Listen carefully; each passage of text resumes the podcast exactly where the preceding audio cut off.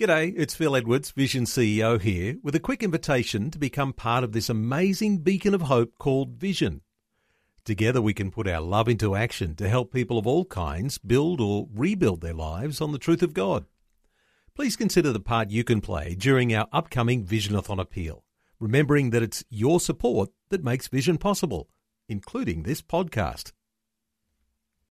Vision Christian Radio is all about connecting faith to life. From inspiring stories about the struggles we all face, to helping you understand the issues going on in the world, to clear and understandable Bible teaching. All peppered with great Christian music, the latest news, and even a few laughs along the way. You're about to experience just a small part of what we do. For the full experience, tune into a Vision Christian Radio FM or AM station near you. Listen online at visionradio.org.au or, or download, download our free app. A good time to catch up with Bill Muehlenberg, our regular Culture Watch segment for a Friday, and a focus today on education in Australia.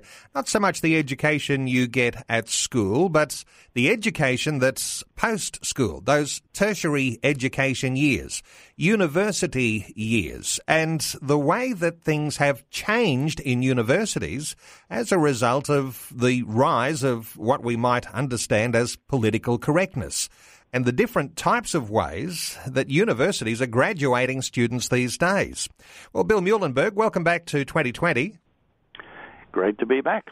Bill, one of your latest articles is entitled PC, Whiny Babies and the Death of Education. I'm sure university students wouldn't like to be spoken of like that. Well, I wish I wish they didn't have to be, uh, but sadly, in the West at least, uh, we've taken a, a grand tradition of higher education and turned it into, uh, well, as we've said, a, a batch of political correctness, where we really have, in too many cases, a bunch of spoiled brats running around uh, having protests, uh, making us think about everything under the sun, demanding unisex toilets, uh, wanting courses on, uh, you know, doing a PhD on Madonna or whatever. I mean, it's changed so radically from uh, when we first uh, had it introduced uh, many hundreds of years ago that it really is becoming a problem, and especially say places like America where we're reading of so many protests and riots taking place at university campuses. Uh, you know, the idea of simply getting an education, being grateful for the opportunity, and uh, not squandering those chances. Well, it's uh, long gone those days, it seems. Uh, today it's a place where a lot of people just, uh, you know, want to go and uh, often cause trouble and push various radical agendas. So it's uh, certainly a change from what it used to be. Well, secularism obviously has its impacts on what university students learn and the attitudes that they graduate with. Uh, as you reflect on the history of universities, uh, universities typically, when they were formed, and uh, one's great universities certainly had the firmest of Christian foundations. Mm. No, absolutely right. Uh, in fact, the whole idea of higher learning, we could trace it back to uh, people like Charlemagne who wanted to educate the church and believers to be well prepared in life, and uh, many of the early, very early universities, Paris, Spain, were actually Christian. Uh, institutions of learning, and as you say, a lot of the great American schools. Uh, if you simply look at their the model, uh, for example, Harvard University, founded in the 1600s, uh, truth for Christ and for the church. That was the model of Harvard or Yale University, light and truth, Princeton.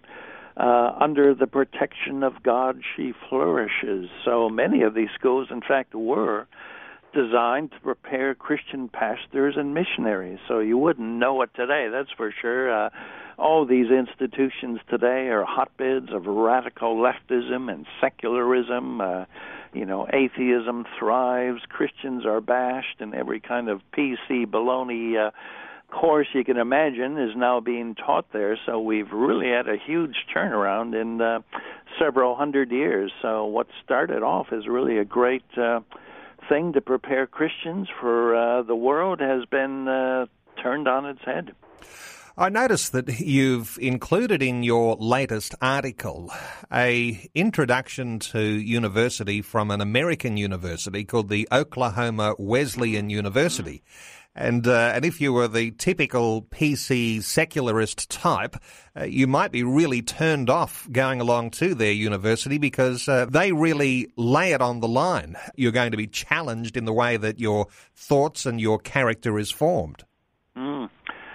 Absolutely right. Most of our Western universities today have become hotbeds of victimization and narcissism and people complaining about dead white men and their culture.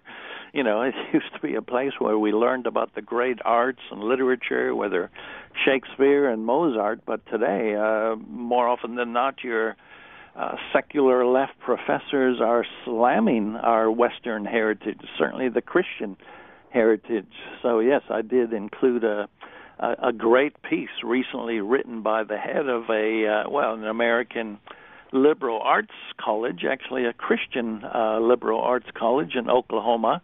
He uh, begins by saying he had a student in chapel complaining that he felt victimized because uh, the sermon was on First Corinthians 13, the love chapter, and he felt that he was, uh, you know, being singled out because he wasn't as loving as he could be. I mean, this is uh, quite insane. You might expect this at a, a pagan university, but when a Christian at a Christian college makes us think about hearing First Corinthians 13, uh, you know, you know, we really have some real troubles. So this uh, president, uh, Everett Piper, wrote a great piece saying university is, uh, you know, it's not daycare. It's about teaching you how to think, teaching you how to reflect. We're not here to be a nanny for you. We're not here to prevent you from being offended. We're here to uh, educate you. So uh, he wrote a a terrific piece, not only mentioning this student, but uh, saying what the purpose of education is. And it's certainly not daycare. It is to train people to critically reflect, to think, to assess, and not be little whiny babies who complain about everything and everything. Bill, reflect for a moment uh, on the connection between morality and education and how that forms character uh, in someone who would become a graduate from university. Well, that's been another huge shift in education over the centuries. Uh, uh, certainly, originally, there was never any doubt that to be educated meant uh, you also had moral education, that to have a moral and upright, in fact, godly character was just as important as filling your head with all kinds of knowledge. So, I mean, you can even go way back to uh, people like Aristotle, who said educating the mind without educating the heart is no education at all. So that was always for centuries the belief. We have to not just fill people's minds, but we have to develop their character. We have to develop their heart. Uh, C.S. Lewis more recently said, education without values, as useful as it is, seems rather to make man a more clever devil. You know, we don't need people just filled with facts. We need people with character, with uh, a moral conscience. That's uh, the real purpose of education, and it always was until recently. But of course, now we've thrown out God, we've thrown out morality, we're taking potshots at Christianity and ethics. So we've gotten so far away from what traditional education has been all about, and now we wonder why we have, as we say, uh, all these educated fools out there who have all kinds of degrees after their name, but boy, they're uh, they're a pretty uh, poor excuse for uh, you know what an educated person really should be. Well, Bill, I'll point people to one of your latest articles called PC Whiny Babies and the Death of Education. There's, I guess, so much more we could continue to talk about there, and we might pursue this on another day. But Bill Muehlenberg, always great getting your insights. Thanks so much for being with us again today on 2020. Great to be with you.